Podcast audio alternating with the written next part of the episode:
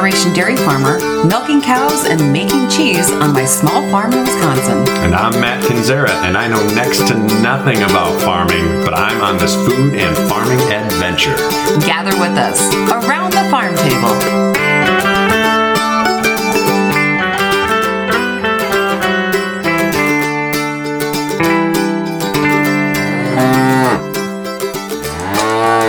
There's a rhythm and a routine in dairy farming and cheese making that I find comforting. 5 a.m., I'm out of bed, pour a cup of coffee, and write my to-do list for the day. 5:30, I'm in my boots and heading out to round up the cows.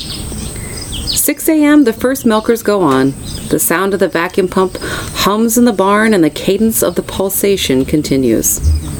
Half past six, my dad arrives and begins to ready the creamery for a day of cheese making.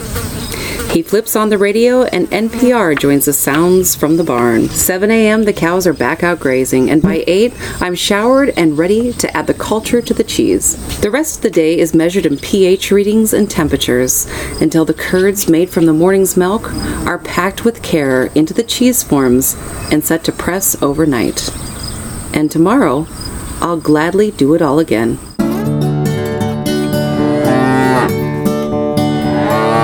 Matt, welcome to the farm. Well, thanks, Inga. It's great to be here again. This is a spectacular farm day. You can just smell the cows and the cheese in the air, and your dad's in front of us on his iPad. That's exactly what I expect when I come to the farm. People is- don't know how often farmers are actually on their iPads. Yeah, I, I actually found that out once when I got lost on a river and I had to get out of the river to figure out where I was, and the farmer answered the door with an iPad. And just messed with my head. I didn't know it was happening. well, I wanted to kind of talk with you about some folks that we both know, and they're a lovely husband and wife couple. One of my favorite things about living here and meeting the people is to find out what they're passionate about and to find out how they stumbled into farming. Farming is such an interesting thing to stumble into because it takes so much intentionality that I'm surprised at how many people do become passionate about it. And I met Vince and Julie Morrow when they were helping me create a community garden for a nonprofit I was working for. And just some of the most spectacular people you'll ever meet. And they're always in a good mood. They are. They always are laughing and giggling, and you can even hear their smiles through the audio. Well, I'm going to let Julie tell you about how she found her journey into farming. So exciting. Let's hear it. My great grandma Lucy had our family farm, and it was my very favorite place in the whole world. She had chickens and cows and cats and dogs, and I just have my fondest memories of being on her farm. I grew up in Appleton, so being on grandma's farm was real different than being in the city. And I just knew that at some point when I grew up, that's what I wanted to be, and that's where I wanted to live, was on a farm like Grandma Lucy's. I also grew up in a city. I grew up in Milwaukee, and my all of my grandparents were immigrants from Sicily. So they would find any location they could to grow a pepper or a, um, a tomato, and I guess I inherited all of that from them, which is what I did, started doing early on in life in the 20s, in my 20s. When we moved out here, we, we purchased this property in 1995 after we were married. Yeah. And when we moved out here in 99, immediately I was in my glory of being able to grow vegetables and do the farm life in a way that I'd always imagined to do. So it matched a lot of what Julie had already experienced. So we just started from there and it just grew the vegetables and the chickens. Of course, Julie contributed a little bit with the chickens. I came home one day to plans for a chicken coop that turned into a chicken coop and a goat barn. and you know the rest is history, you know. And I and I just I can get out on the field and I can get lost. You know, Inga, I didn't grow up on a farm, but I did grow up in the middle of nowhere in the country. And I do remember how great it is just to be surrounded by nature. And specifically, I remember there was some, well, probably plenty of times when my parents would get upset with me or I'd get upset with them.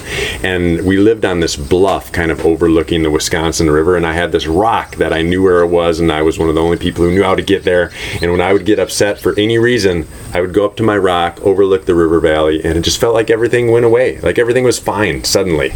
That's the thing about nature is when you kind of let it take you over, take over your senses, it really calms you, right? So true. Have yes. you have you heard of forest bathing at all?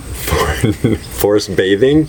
No, no, I've never heard of forest bathing. I think I'm going to though, aren't I? So, yeah, so forest bathing is just sort of being out in nature and being out in I don't know the technical definition for it, but this is my definition is just spending that time with intention and being out in nature and having all of your senses aware. So paying attention to what you're hearing, paying attention to what you're smelling, what you're feeling. Are you feeling that shade of the trees on your skin or the air moving? You know, what are you listening to? What are you tasting? It kind of helps you just stop and go into like a sort of a walking meditation. Ooh, that sounds that sounds good. I also like forest bathing because you know I work from home, so I don't always do normal bathing. But then when my wife sometimes says, "Hey, spend a few days," I can say, "Actually, the last couple days I've been forest bathing, so it's totally fine." I think I think you can use that. Sure. Going, well, going, whether I can or not, I'm going to. As long as you come back smelling like you know rich pine, I think you'll be fine.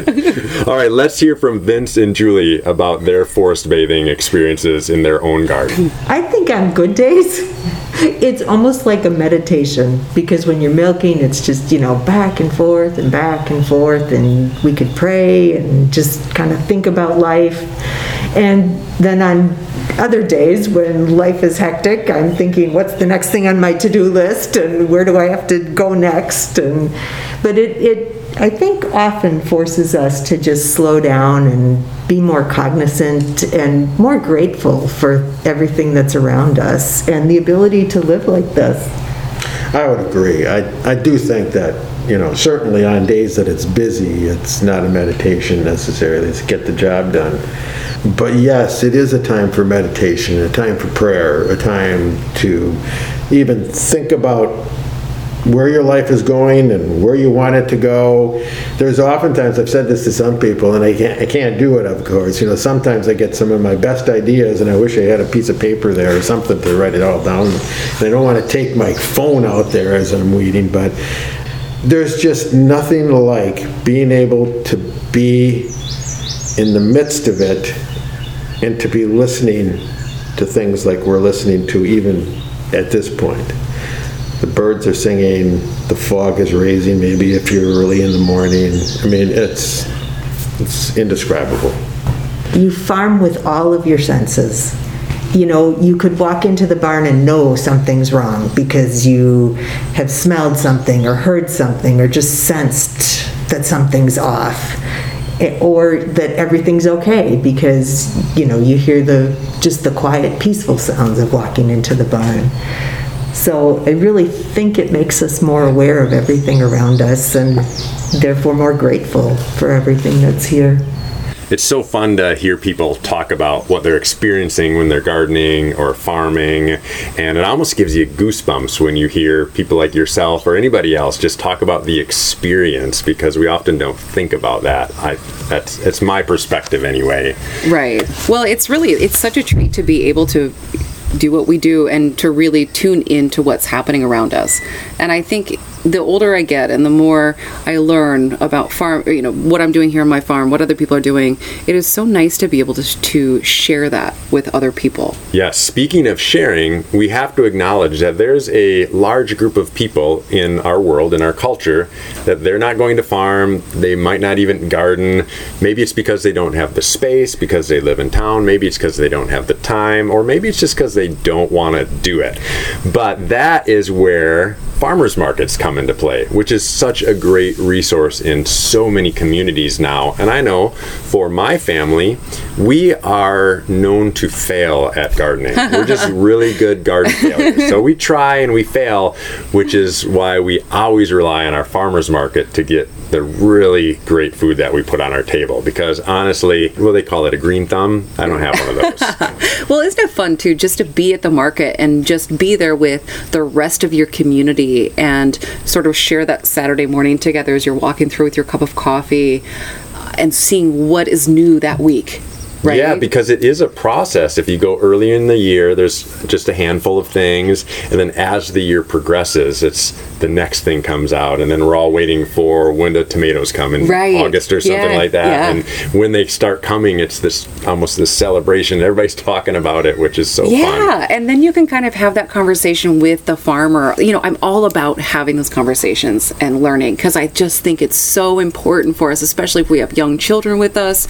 or even older children with us, to to have those conversations around food, healthy food, what it's doing for us, because it's something that's so important in our everyday lives.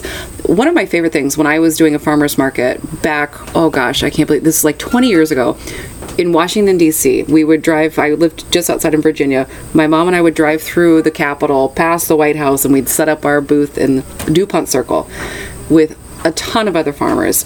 And to see these folks who were politicians, who were university professors, who had no connection to a farm, but were so eager to come and learn how we made cheese, you know, what the ricotta was like that we were making. And we would have over time regulars. And that was like the really fun thing because, like, we had this one guy that would bring my mom and I a coffee every morning and just we would check in on each other's lives. What's going on? Oh, how's your daughter at college? All these different things. Food does so much for us as a community anyway, but having these markets, it's another way to explore each other and food. Yeah, we always talk about how food brings people together, and I think we often think about that surrounding our dinner table because it brings families together. But if you look at a farmer's market, it's truly centered on food and it's bringing the entire community together. And you'll hear Vince and Julie talk about how it became this educational experience for them as well. And if you ever get a chance to spend any time with these two, you will learn a lot because they have just so much knowledge in their heads and they love to share it with people. And so here's Vince and Julie just talking about their experience at the local farmers market. One of the things that was amazing to me was that people did not know how to roast a chicken, or they had never really tasted a chicken like you would grow on the farm. We ended up having, I remember doing lots of instruction on how to roast a chicken. And then afterwards, how do you make broth? So we started doing recipes, and then we would also educate people on how the chicken was raised or how the, the vegetables were grown and, and developed, and how Julie would do lots of instruction about what was different about her soap.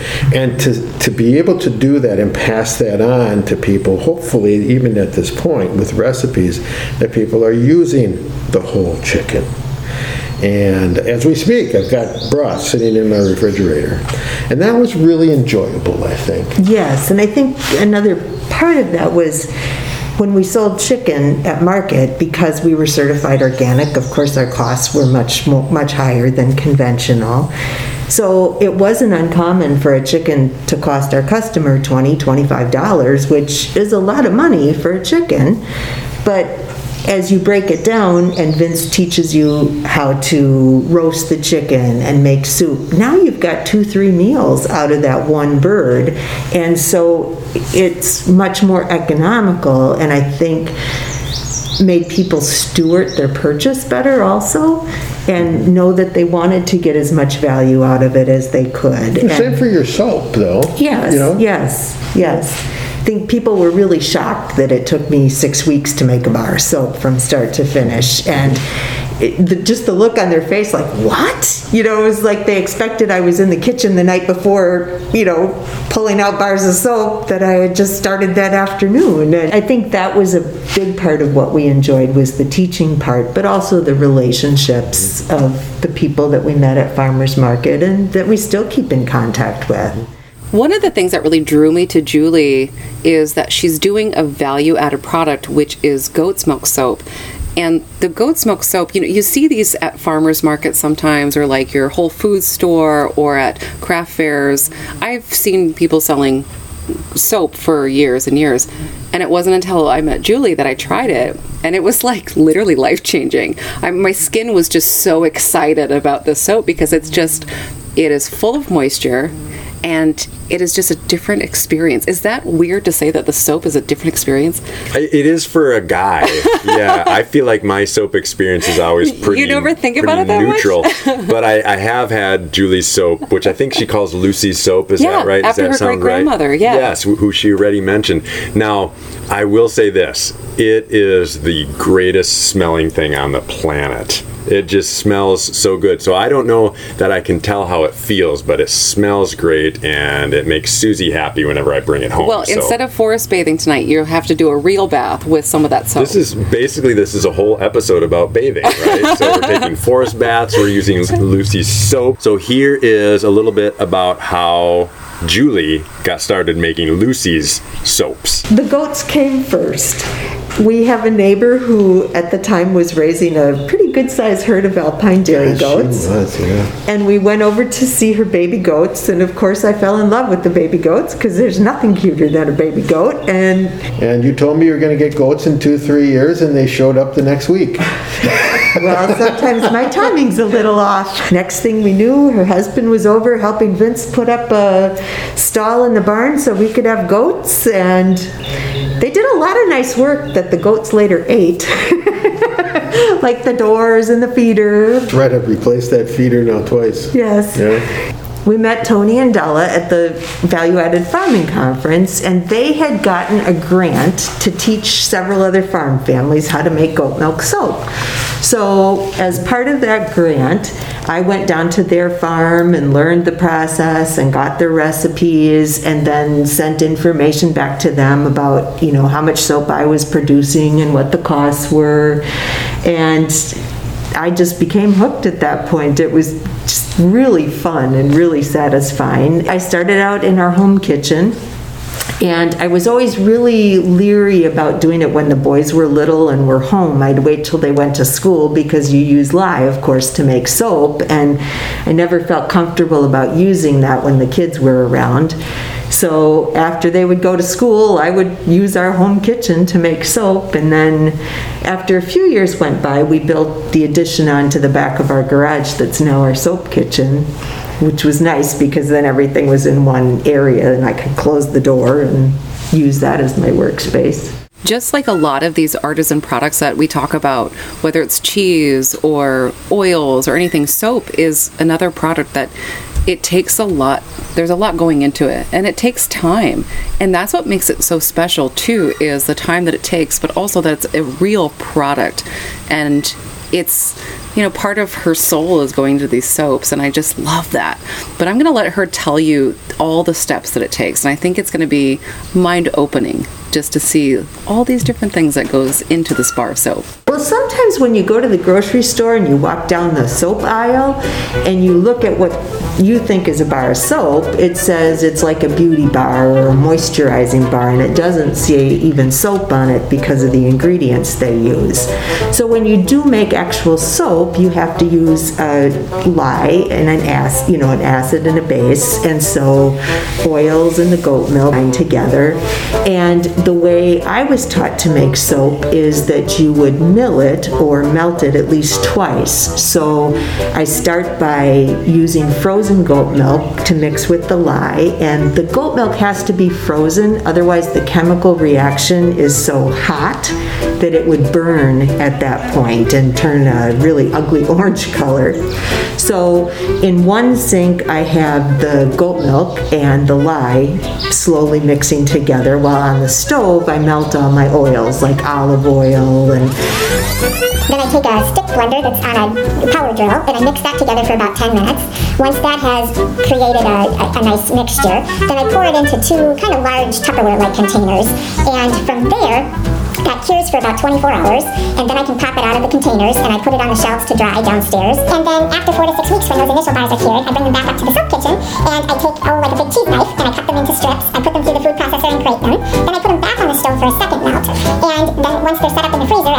after at least an hour, I take them out and put them on the drying rack for another oh, few days or weeks to cure again. So it does end up being a very long process from start to finish. so what do you think about that whole process of making soap I am I'm worn out. I'm Right? worn out. I'm going to try to conserve my Lucy's soap, is what I know, because she gifted us a little bar of Lucy's soap. I am going to be so careful to make that last because it took her so long to make it. It's like a whole commitment. I know I'm going to feel guilty washing my face with her soap. Don't, don't, Okay, don't. okay. But I also don't like doing it because it's got those little animals Right, engraved in the soap or molded into the soap, and so I always want to use the backside of Lucy's soap so the animal stays looking. Right. I, she has these like little molds that she'll put her soap in. And she gifted me one years and years ago when I first met her. And I had it sitting in a box waiting for the right occasion to set it out for guests, you know, for years. I finally just said, I love the soap so much. I, I don't care how cute it is. I'm using it. And now I see she's, whenever I see her, she gifts me a plain bar. And Oh, so I feel like less guilty about using it Yeah. because it's just like, okay, it's, it's not a little showpiece. It's, you know, Yeah, she should maybe market that two different ways. Like the ones with the little animals on it are for gifts and things like that. and that. guests. You, you put this Yeah, out when your and guests are there. but for your everyday use, here's one where you don't feel guilty about using because there's no goat or sheep, whatever's on the front of it. It's not there, so just wash away with that bar of soap. One of the things Vince and Julie are very passionate about is farming, growing organically. And I know that's something that you're passionate about as well, but I've heard that this term organic is getting a little bit diluted in our culture. it's a little bit muddy. What do you think about when you think of an organic family farm? Just like off the top of your head. The biggest thing I think about is no pesticides. I guess that's the first thing that comes to my mind. I think about grass fed beef. That's another, I think, term that I think of. Free range chickens. Right. Those are probably the top three things that would come to my mind. And those are things that would be important to me. So now that there's more money involved in organic, it's gotten a lot bigger. So I think that one thing that I go back to is like Vince and Julie, I'm no longer a certified organic farm. I still, like Vince and Julie, do everything the same. Still feed my cows organic. I graze my cows as many days of the year I can. And I think about the environment. I, I don't use any pesticides here. I think about how we're building habitat around us for our birds, our, our other species. And it seems like now organic, when you buy an organic chicken in the grocery store from a larger company, maybe it's not what you're thinking of. I don't I don't think that mm-hmm. a lot of these chickens have been out free ranging or grazing on grass on a beautiful sunny day like this. A lot of them are just in it's still kind of industrial agriculture. Yeah, because bigger isn't always better. And the reality is, there's people that understand when you put the term organic on something, there's a whole new group of people that are going to buy your Right. product. So there's one reason to go organic, which is to make money being organic. And then there's another way to go organic, which is how you do it, how Vince and Julie do it, which is just because it's the right way to farm. It's the right way to grow. It's the right way to do things. And like so many things on a smaller level, it makes more sense.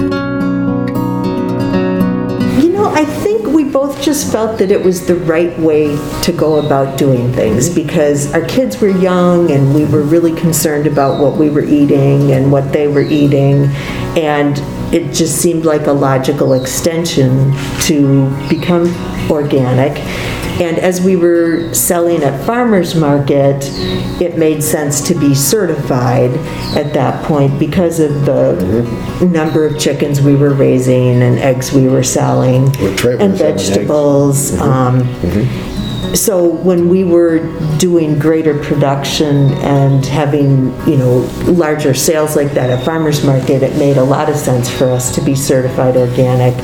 We are no longer certified, although we continue to use the same practices, but because we're not doing it on the scale we once did, to pay the fees for organic certification, just, we just can't justify that. conscious belief in that system of farming and of growing things, not only vegetables, but also animals. I just, mm-hmm. you know, and we, we still believe in it completely. I haven't changed any of my practices.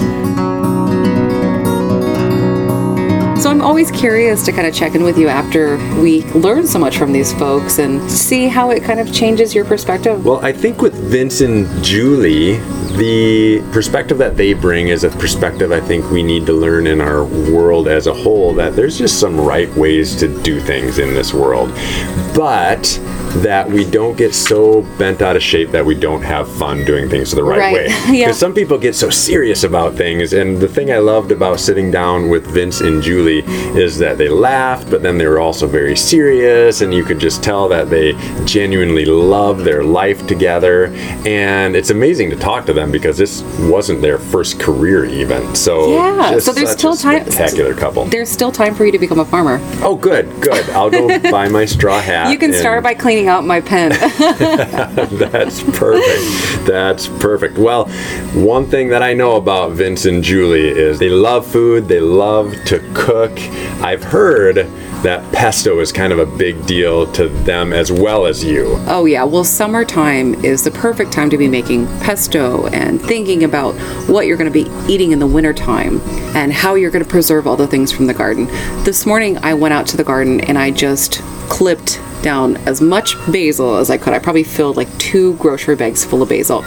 And the thing, Matt, when you're, you have herbs in your garden or on your patio or wherever, the more you cut them, the more they're going to grow back. So something like a basil if you're using it a lot, if you're cutting off the stems, you're cutting it so it doesn't flower. Because as soon as it flowers, it's going to get really hard and a little bit bitter and not great tasting. As a farmer, I'm always thinking about winter is approaching. And we have a little bit of time during the growing season to kind of grow everything that we need for the winter time. So it's for me it's important for my taste buds to have a little bit of that reminder of summertime. So this is what you want to do. This is how i do my quote unquote pesto for freezing. And this is not a traditional pesto but this is something that julie and i both agree on is we wait to add our cheese until just before serving.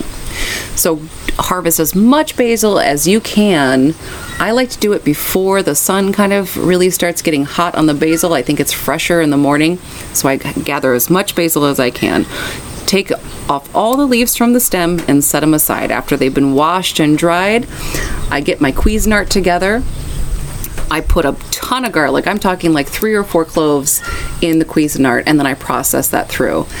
And then I open the my Cuisinart back up, and I put in three or four good heaping handfuls of that basil leaves. Now I process that again, and then I start dumping in some olive oil. When you're making your pesto, you don't make it from a recipe. You make it from how it feels, how the kitchen smells, how it tastes, what color it looks like. That's how you're going to make your pesto.